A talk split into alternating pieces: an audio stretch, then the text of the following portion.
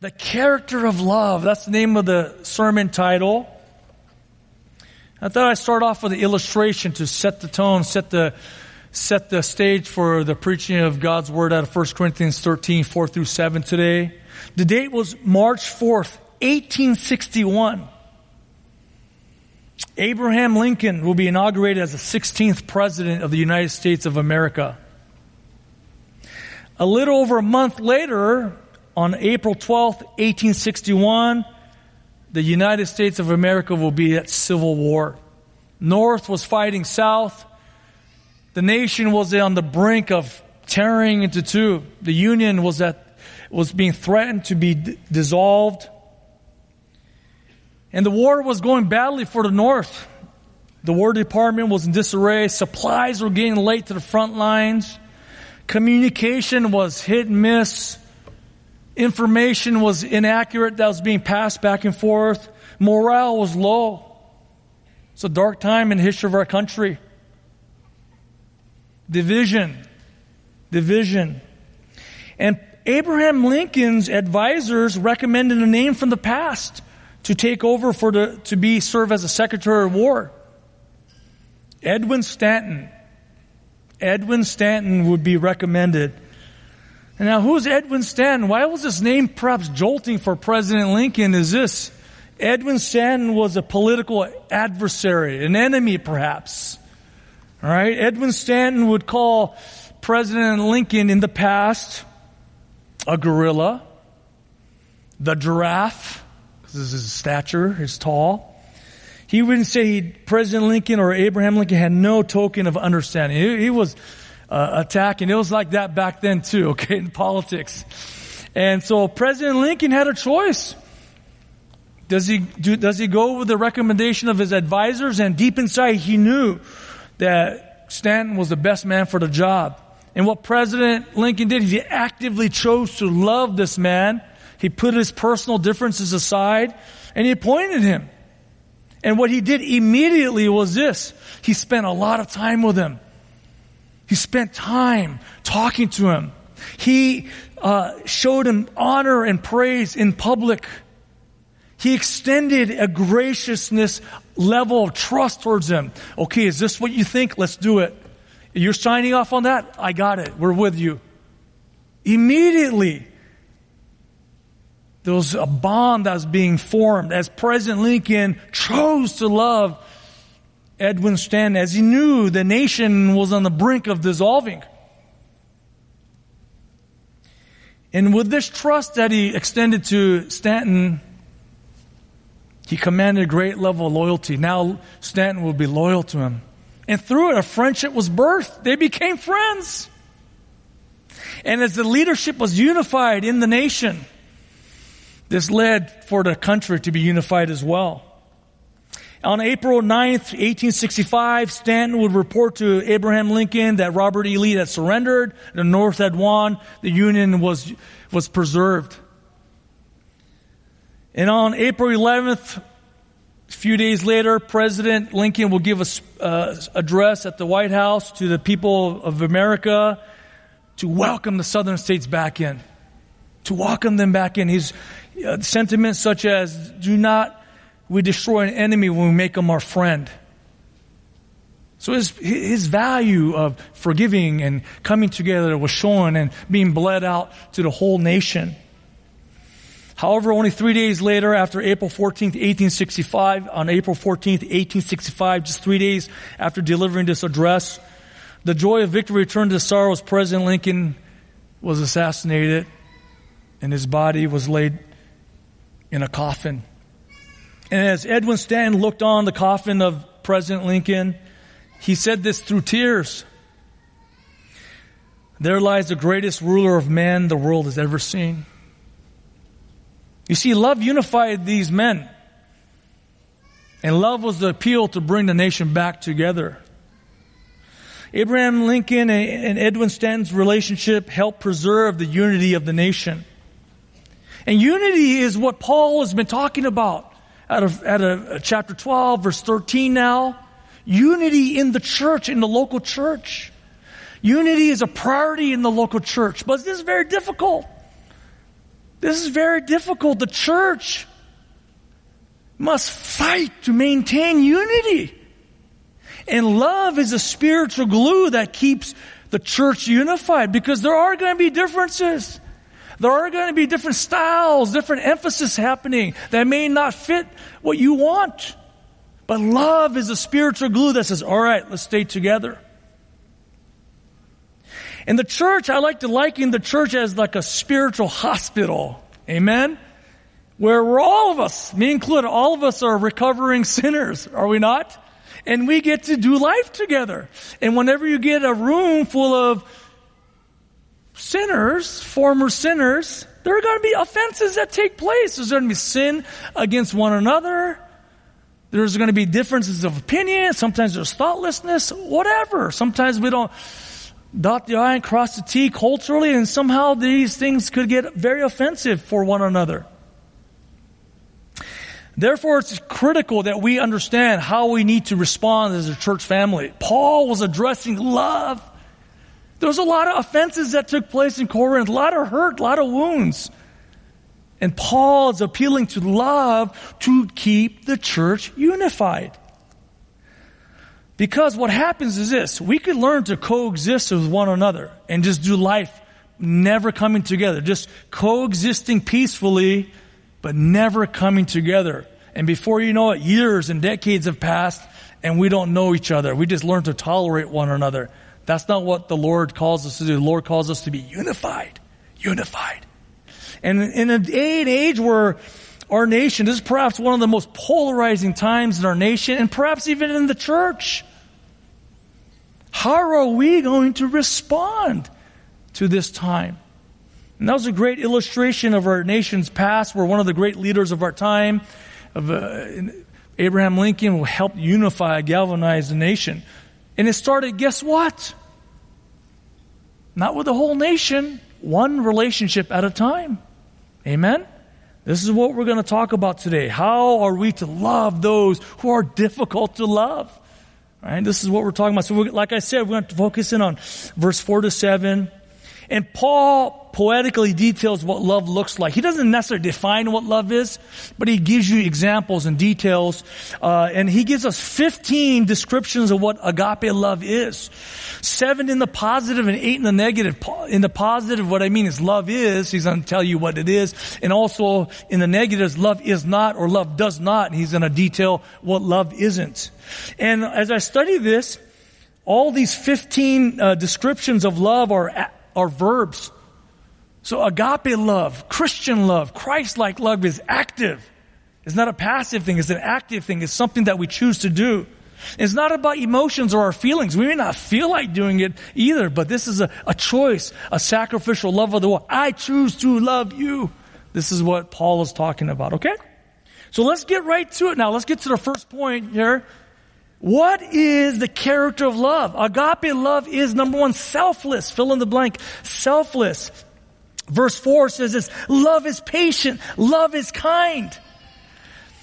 Love is patient. This is just talk about long suffering. This is not being patient with someone that's easy to be patient with. This is being patient when offended. Being patient when those who are having a hard time loving on you, perhaps.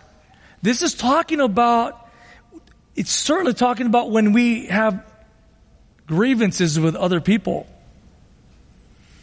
Colossians 3 12 to 13 says, We bear with one another, forgiving one another.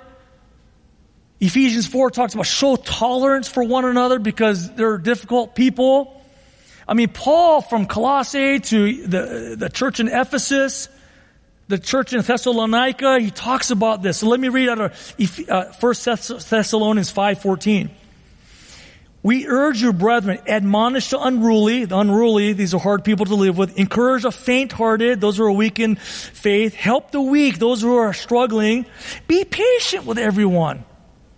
See that no one repays evil uh, with, e- uh, with evil for evil, for always seeking after that which is good for one another and for all people. See, Paul is talking about, when he says love is patient, he's talking about those that are hard to love. And he says, when he says love is kind, meaning providing something beneficial, extending, moving towards somebody who's hard to love. See, patience and kindness are two sides of the same coin. Heads or tails, right? Same coin, two different sides. Love is, love is patient is our posture towards someone like that. Right. All right.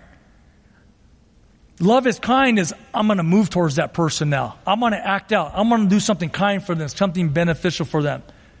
Love and patience, patience and kindness are two sides of the same coin. And so agape love is, is selfless. In order to be this way, you're not thinking about yourself. You're thinking about another person. How do I love this way?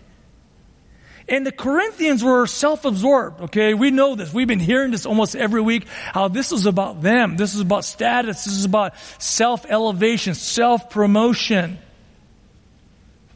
So Paul says something very drastic there. Love is patient, love is kind. And the Corinthians were used to a worldly type of love, which is me, myself, and I. Take care of myself. This is what they're used to, brothers and sisters. This is kind of the mindset. They brought a lot of worldliness into the local church in Corinth. And right now, Paul, for the next segment here, next point here, he's going to chronicle eight love is nots or does nots. He's going to tell them what love isn't. In effect, I believe what Paul's doing here is this. He's giving a survey of how the Corinthians were treating each other. He was basically acknowledging the hardships that were taking place and basically saying, that's not love. That's not Christian love. I, I acknowledge it. Brother so and so did this to you. Sister so and so talked about you this way. I acknowledge those things have happened. This is not Christian love. So Paul is going to teach us about agape love by what it's not right here, kind of a negative. So point number two, I'm going to talk about worldly love is self-centered. We need to learn what worldly love is. Worldly love is self-centered. And like I said, Paul's going to give us a survey of these things. So I'm just follow on. I'm just going to go right down the list. I'm going to go right down the list. If you have your Bibles, that's basically your outline. Verse 4, the second part says this. Love is not jealous.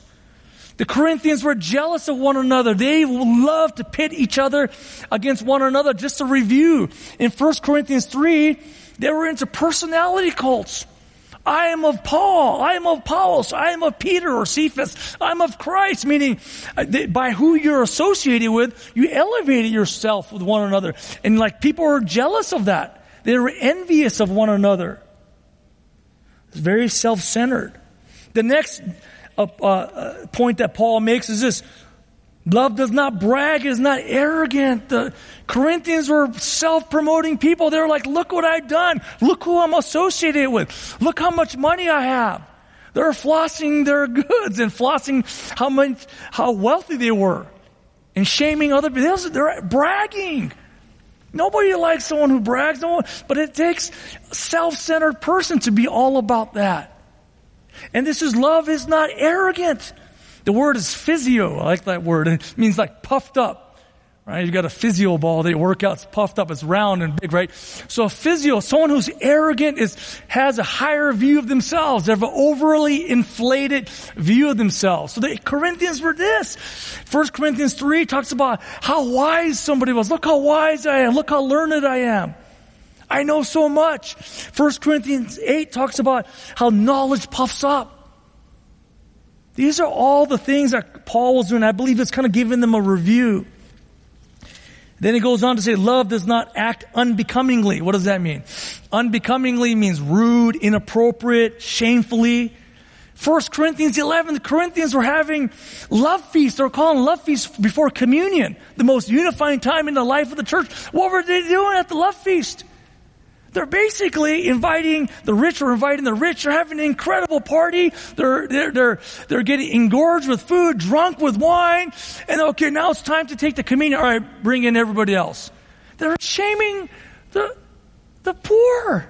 It became very divisive. They're just flaunting their wealth. Shameful, disgraceful, self-centered, self-centered. Next thing, number five, love does not seek its own. That's a me first mentality, right? That's selfishness. That's self-centered. 1 Corinthians 8, Paul talks about how the Corinthians were just doing their liberties. I got Christian freedom. it doesn't matter how this affects my brother or sister. I'm going to do whatever I want. Self-centeredness. Sixth negative is love is not provoked. This is talking about outbursts of anger. Do you know people that way? That all of a sudden they don't get their way, selfish ways, they get fired up and they, they get angry, whether outwardly or inwardly. Passive aggressive. We understand this, how this goes. I didn't hear what I wanted to hear. I don't get to do what I want to do. I am going to be angry. Right? That, that's not Christian. That's fleshly. As, as Kelly read through Galatians, uh, this fruit of the flesh and the fruit of the spirit, that's not of the, that's not of the spirit. How about number seven here? Love does not take into account a wrong suffered. That's an accounting term. That's like record keeping. And, and, and, the pictures as a bookkeeper in, in business, you need a good bookkeeper because when it's time to give an account, you need to be able to demonstrate this is how you spent your money. This is how we've been, uh, winsome. We have an accountant for our church to make sure that we, we do things above reproach. This is very important for our church to do this. But in relationships, this is not good. Because what we, what we, what, what they were doing is this. In a self-centered way, they're keeping, they're telling their record. They had that bookkeeping and when convenient, they'll bring it out at the right time. Do you understand what I'm saying? When you get in those arguments, it's like, conveniently, here's that. Do you remember you did this to me two years ago, right? We understand this. And then lastly, eight, love does not rejoice in unrighteousness, but rejoices in the truth finishes off with a positive there. And basically, the Corinthians were laughing at sin. Do you remember 1 Corinthians 5? Where there was a man who was involved with his stepmom. Need I say more? And the Corinthians were okay with it. What is this? What is this? They were actually pardoning it. They're, they're pardoning unholy living. Love doesn't do that. And then some, some commentators was carried this idea that when you do this, you rejoice when other Christians stumble. When you, do you stumble, I mean, do you rejoice when you hear somebody stumbling in sin? In a weird way, that's perhaps a way for the Corinthians to elevate themselves thinking, oh, I'm more spiritual than that person, right? So self-centeredness. This is what we're talking about. This is what the Corinthians were uh, uh used to. This is what Paul is working against. Worldly love. And there was a lot of hurts, there's a lot of wounds in this historic church. I have a, I have a Wednesday morning Bible study at 6.30 in the morning on Zoom, and uh, it's been great. And the topic came up of forgiving one another. And we talked about two different types of people that offend us. At work, perhaps, you've experienced this no doubt, or at school, right? At the university or at the high schools or schools. You've had non-believers offend you. Perhaps they gossiped about you. Perhaps they've kind of cheated, kind of slandered you to try to elevate themselves for promotion at work. You know how this works. And the, topic came up is this, when is it harder? Is it harder or more difficult to deal with offenses done by non-believers or believers? Think about this for a second if you've been offended or sinned against, is it easier to deal with in, internally, right? Internally, if it was a non-believer or a believer? So we kind of talked about it, and what would you say?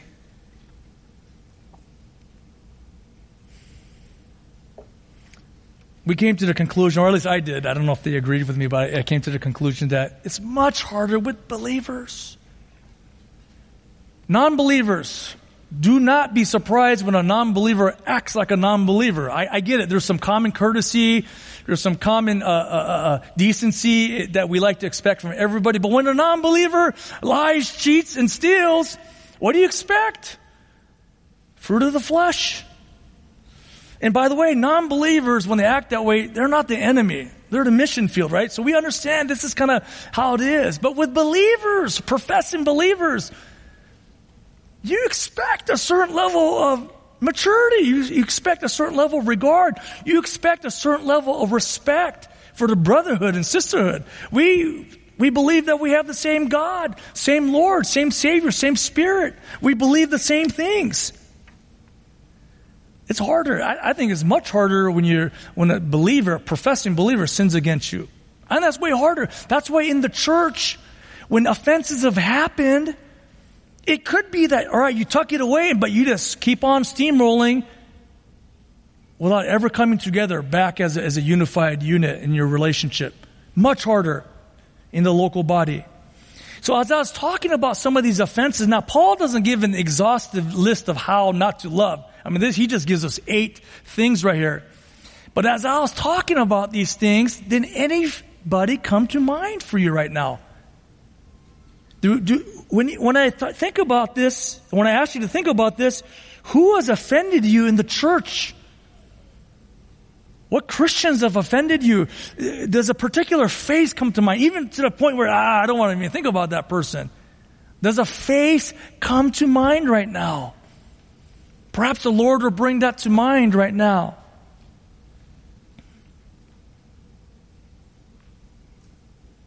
What does agape love look like in this situation? This is what Paul's going to address in his, in his next verse in chapter 7. What does agape love look like in this situation? Perhaps it's a parent. Perhaps it's your best friend or it was your best friend. Perhaps it's a spiritual leader that you looked up to that let you down. I don't know. Perhaps you find out somebody in the church has been talking badly about you. How are we to respond, right? This is what Corinth was dealing with. This is very personal. This is like, all right, let's forgive each other. It was very deep. The wounds were deep. The scars are still there. The, the bleeding was real. And so Paul is actually challenging them here coming up in verse 7 how to respond here. So what is the character of love? Point number three. Agape love is sacrificial. It's gonna cost us. It's going to cost us. Verse 7. I'm going to read it. Bear, love bears all things, believes all things, hopes all things, endures all things. When offended, now, this is where Paul gives us a progression how to love one another. This is, a, this is about dealing with unlovely people. This is very difficult. This is not talk, thinking about your best friend or the one that you affirms you constant. This is our, this is talking about loving those who are very difficult. So let's go through four part progression here. When offended, love bears all things. That means you endure, you stand. In that sense, you cover. This word uh, bears carries the meaning of covering. You're putting a cloak over somebody. What does that mean? Proverbs 10, 12 says that love covers all transgressions. 1 Peter 4, 8 says love covers a multitude of sins. And uh, you, you, okay, you find, you get wind or you kind of notice something, go, you know what? I'm not going to call this person out. I'm going to keep this private. I want to protect this person from ridicule, harm, or gossip. I'm going to cover this. I'm going to keep this private. I'm going to put a cover over him or her. That's what love does when you're thinking about that person that came to mind. Love bears all things. Step number two Love believes all things. What does this mean? That means you have trust and confidence. And in, essence, you give this person the benefit of the doubt. What does that mean? That means this is that, you know what? Surely I, I, must have caught them at a wrong time. Like perhaps they had an argument with their spouse and I caught them at the wrong time. Surely there must be a misunderstanding. Or certainly, I'm sure there's an explanation. You're thinking the best for this person.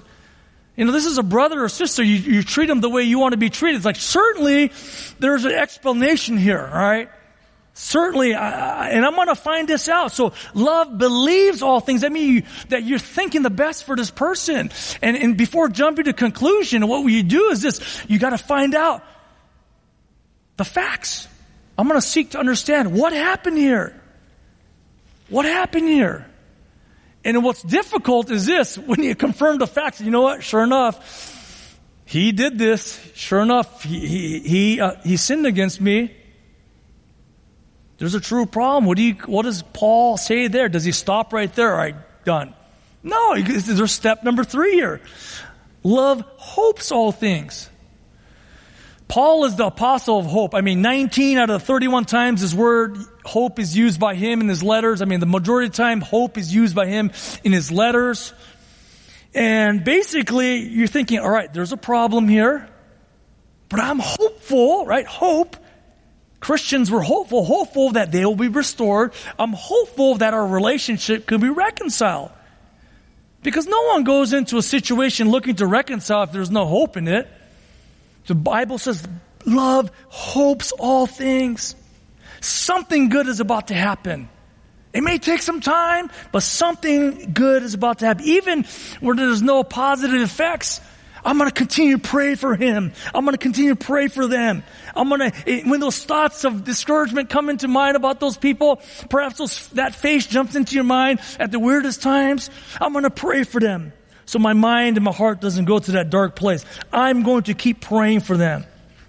And then fourthly here, finally, love endures all things. This is a military term, endures all things. This, I share this because I think this helps. A military term to remain in place. I'm going to stand here in the face of hostility. I am not going to leave my post. God assigned me to this person providentially, right? God's in control providentially. I'm in this difficult relationship and I'm going to stand my ground. I'm not going to leave the post that God has assigned for me in the church. Love is expensive. We talked about love is sacrificial. Because agape love forgives. And just because you forgive somebody, it's not over yet because whenever there's a debt, if you're a banker, you loan out money, you know someone's got to pay. Somebody's got to pay. Same thing, if someone's offended you, someone has to pay. If it's not that person and you forgive them, the one offended needs to forgive. You need to release it. There's still an offense done.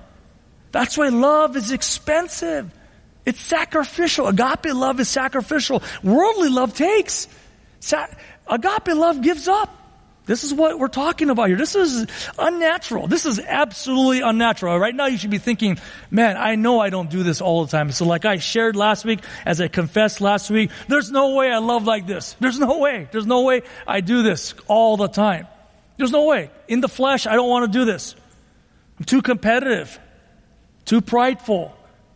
I can't give in.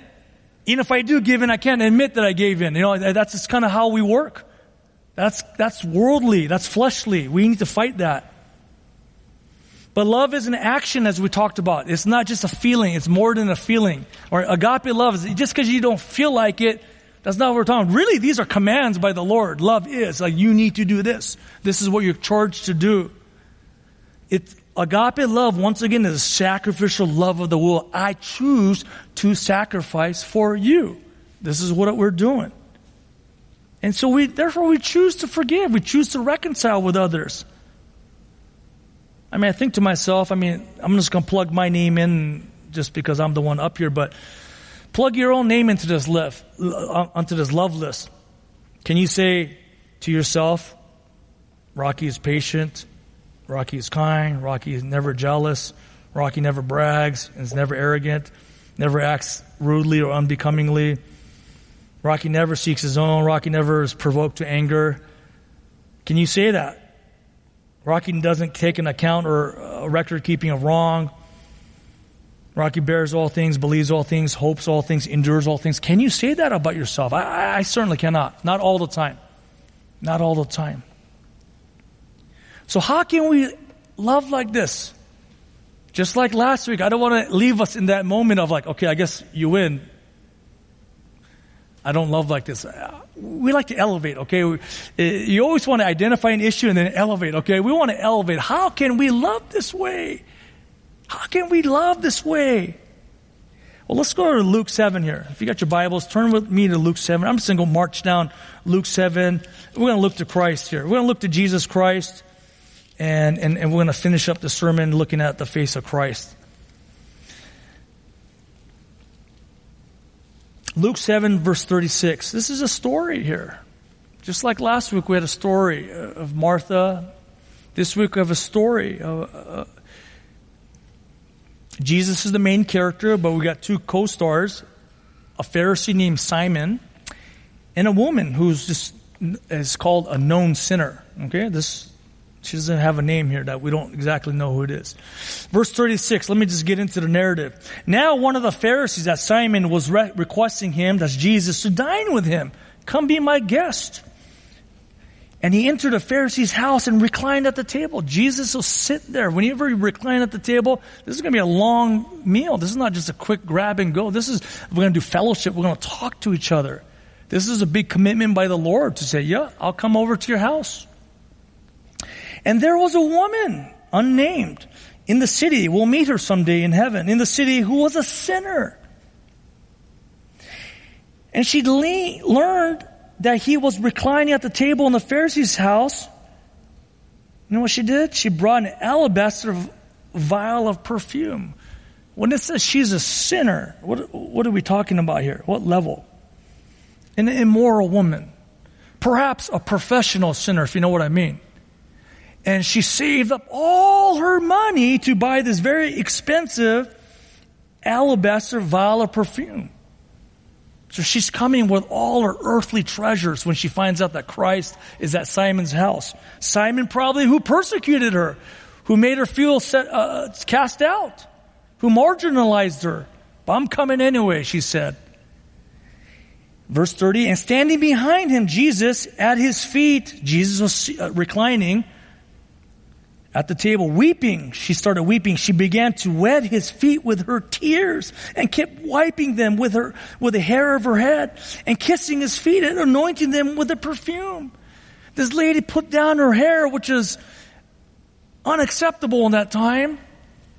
No respectful woman did that, but she did. And she's using her hair and her tears and this perfume to wipe down and clean Jesus' feet. And look at the haters here. Verse 39. Now when the Pharisees who had invited him, Pharisee who had invited that Simon, saw this, he said to himself, he thinks to himself, if this man were a prophet, he would know who and what sort of person this woman is who is touching him. That she's a sinner. See, I knew Jesus was a fraud. That's so Simon's trying to figure out, is this, is this Jesus Christ a legitimate prophet? He thought this to himself, or he said this underneath his breath, that Jesus knows everything, he's omniscient, that means he knows everything. And Jesus answered him, Simon, very gentle with him, I have something to say to you. And he said, and he replied, say teacher, great. I got him now, Simon is thinking. I got him. All my Pharisee buddies are going to pat me on the back. I've exposed him. Look how this worked out. God brought this woman in who I've never wanted in my house, but I'm glad she's here right now. I got him. Jesus tells a story. We call it parables. He tells a story to make a point.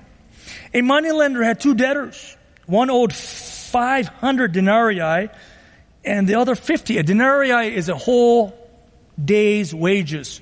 So somebody owed 500 days worth of work, almost two years worth of work, and the other 50, about two months worth of work. Significant for the 500, still significant for two months worth of work. When they were unable to repay, he graciously forgave them both. And then Jesus asked a very slam dunk, slam dunk question. So which of them will love him more?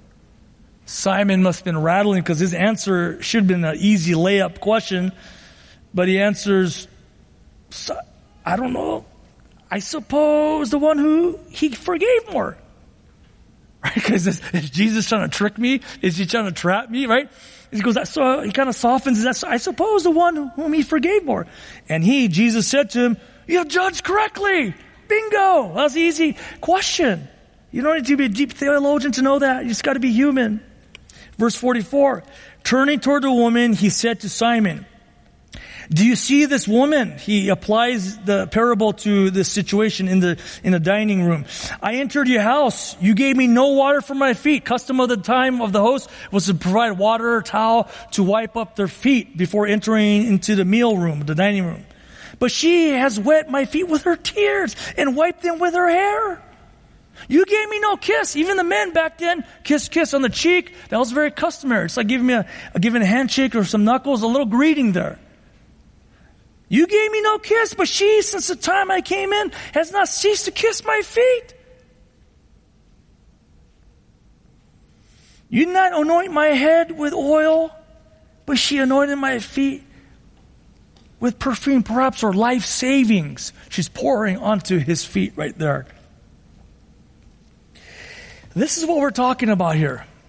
How do I forgive? How do I love this way? There's two characters here, right? There's Simon, or co-stars, I would say Jesus is the main star, but two characters that accompany him. Simon the Pharisee. He's the one that owed 50 denarii. He's the one that is self-righteous, he's moral, he's well respected in the community. People aren't confronting him about his sin. He's honored. They might call him rabbi even.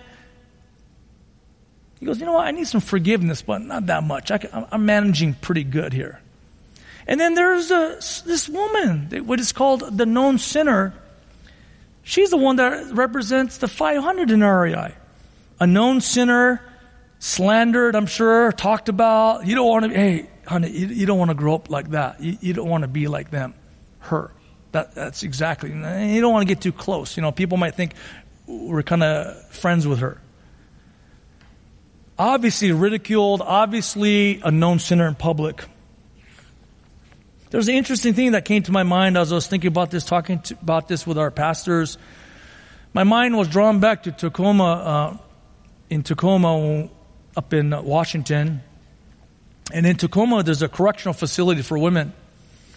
And just because I get to, I got to coach, they let me into the prisons and give messages. So I got to preach a message and I forget what I preached on, but I, I know I talked about Christ. And, um, and usually at the end, I kind of, kind of give, take a survey, kind of like, who wants to be forgiven? Do you want this forgiveness that Jesus Christ has to offer you?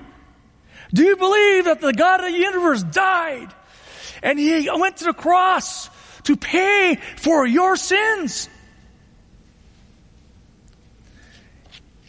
And almost 100% of the response is very positive. They stand up, raise their hands, there's tears in people's eyes. I'm like, wow, wow, I like coming here. But I also think to myself, at church, do we see ourselves as the 500 denarii person? Do we see ourselves in dire need of forgiveness for our sins? Many of us are respected, and that's good. Many of us are honored, that's good. Many of us live moral lives. We try to dot the I's and cross the T's. We try to do everything above reproach. That's good. But does that blind us thinking, nah, I'm okay. I need Jesus. I need some forgiveness, but I'm okay. You see, the issue in prison, whether it's the juvenile hall or the men's correctional facility or the women's correctional facility, you don't need to convince these people that they're sinners. Something happened, evidently. Something happened. And so when you preach the gospel, it's like freeing, like, whoa, are you kidding me? My life circumstances today might not change, but in eternity, I'm going to be fine with the maker of the universe. How can I get that free deal? I want that now. Sign me up right now. We don't have the narrative of what happened with the Lord and this sinful woman ahead of time, but evidently something happened. They had an exchange for her to even come there and to show her face in that city and to bring her life savings and to pour it at the feet of Jesus. Verse 47 is the key verse here, uh, Luke 7. Verse 47, for this reason, Jesus says, I say to you, talking to Simon in the presence of the disciples, in the presence of this woman, her sins, which are many. Jesus does not back off of that. He loves her. He calls her out. This is wrong. You will be judged by all these crazy things that's been taking place in your life. He's not dismissive. Love pursues and says, this is the truth. You need to know this. Her sins are many. The good news, the gospel, have been forgiven. For she loved much. you could tell that she's been forgiven much because for she loved Jesus Christ deeply. She's reckless with her love. She poured out all that perfume. She's, she could get yelled at. She could get thrown out of that house. I don't care. I want to be with my Lord, my Savior, who's transformed my life. Because I realized I could never pay this debt back.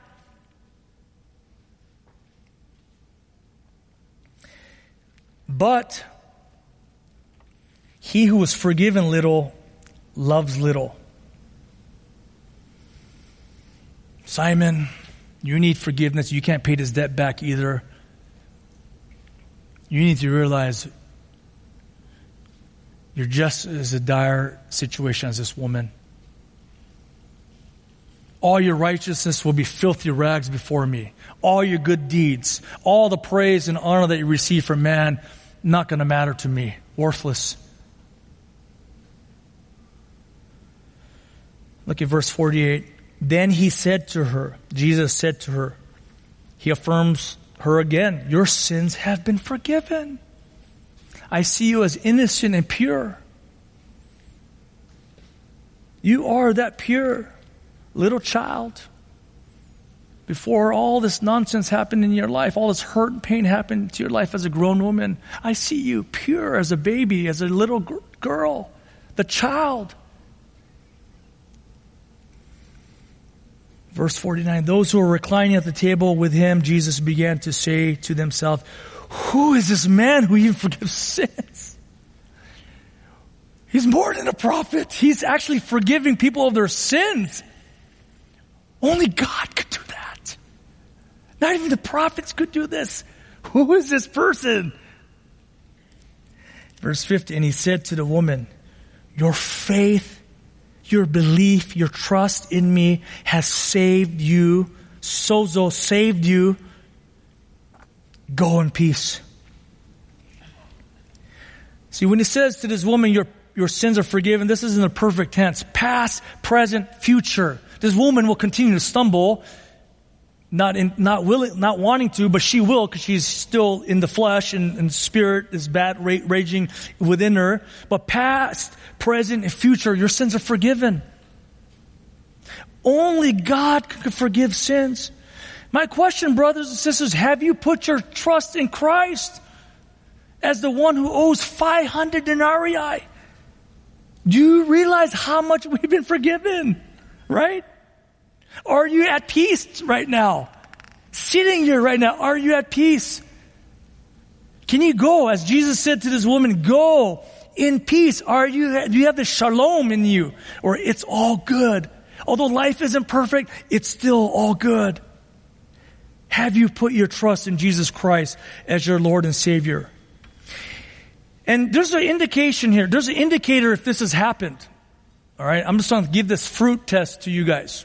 This is important. I need to test myself too. The fruit test is this. The fruit meaning if genuine salvation has taken place in you.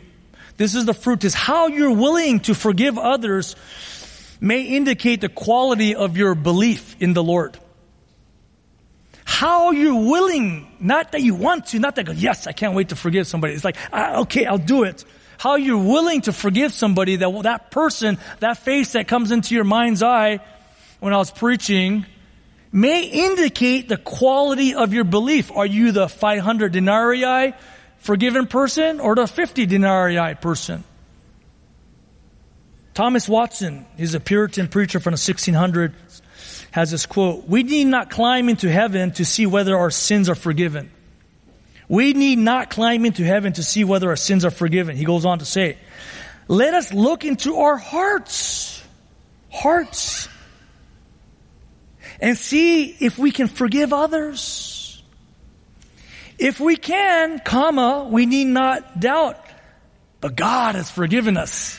Our ability to forgive other people is a massive fruit to show us that, oh, I actually believe in Jesus Christ as my Lord and Savior, that He forgave me a much. Don't we all want to know this? The Lord was making a point with Simon the Pharisee. Who knows what happened to him? But this is the issue here. Although none of us could say with full uh, conviction out of 1 Corinthians 13, 4 through 7, you plug your name and I'm like this all the time. Like, I am patient all the time, I'm loving all the time. And really, that's not the right mind because the Corinthians were looking inwardly. They're looking at themselves. They're self-centered. What we're called to do is get our eyes upon Christ.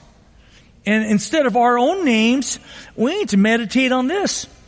Jesus is patient. Jesus is kind. Jesus is never jealous. Jesus never brags, is never, he's humble. Jesus does not act rudely. He's always gracious. Jesus does not seek his own. Obviously, he went to the cross. Jesus is slow to anger. Jesus doesn't take into account a wrong suffered. As far as east from the west, right? He separated us from our sins. Jesus never rejoices in unrighteousness, but rejoices with the truth. Jesus bears all things. He covers us. Jesus believes all things. Jesus hopes all things. He gave us certain hope. Jesus endures all things. He certainly did on the cross. So instead of looking to ourselves, like, yes, I want to become more loving, and that's a good desire, but really, let's look to the Lord. Let's look to the Lord together and see Him more recognizing how much love Christ showed us transforms us. Knowing how much we've been forgiven elevates our love from one level to another for Him and for one another. It's all about grace. So in this last song, we're going to finish up with two songs. And this, we like to call this song, the song following the sermon, the response song. Oftentimes, me and the worship leader, we like to make sure these songs are very close to the sermon. So that when we sing it, we're preaching and teaching and admonishing one another so we can hear one another. And also we're allowing what's been preached to crystallize into our hearts through song. Let the word of Christ richly dwell within you with psalms, hymns, spiritual songs. Singing with thankfulness to God in our hearts, right? This last song, this next song, grace as greater than our sins. Grace, grace, God's grace. Grace that will pardon and cleanse within. Grace, grace, God's grace. Grace that is greater than all our sin. Amen? Let's pray. Father, we thank you for this time to preach your word. What an amazing part of scripture, Lord, out of 1 Corinthians 13. Thank you, Jesus, for being patient and kind, humble, slow to anger to us, Lord. Thank you, Jesus, that you keep no records of our wrongs. Thank you, Jesus, that you bear all things, you believe all things. Thank you, Jesus, that you hope all things. Thank you, Jesus, that you endured all things on the cross for us. Lord Jesus, help us to know how much we've been forgiven so that our love for you will elevate from one level to another. We want to love like you, Lord. I know we don't, but help us to love like you, Lord Jesus. And Lord, I pray your spirit will move us to sing with all our hearts, Lord. Worship to you, Lord. The great grace that you have shown us and continue to show us. And Father, I pray we will also think of one another, how we uphold each other as we sing to, sing to you, Lord. We could preach, we could teach and admonish one another through psalms, hymns, and spiritual songs. So Lord, I pray you would embed your word more deeper, more firmly. You would crystallize your words into our hearts as we sing and preach to one another. Thank you, Lord. You're awesome, God. Thank you, Lord. In Jesus' name, amen.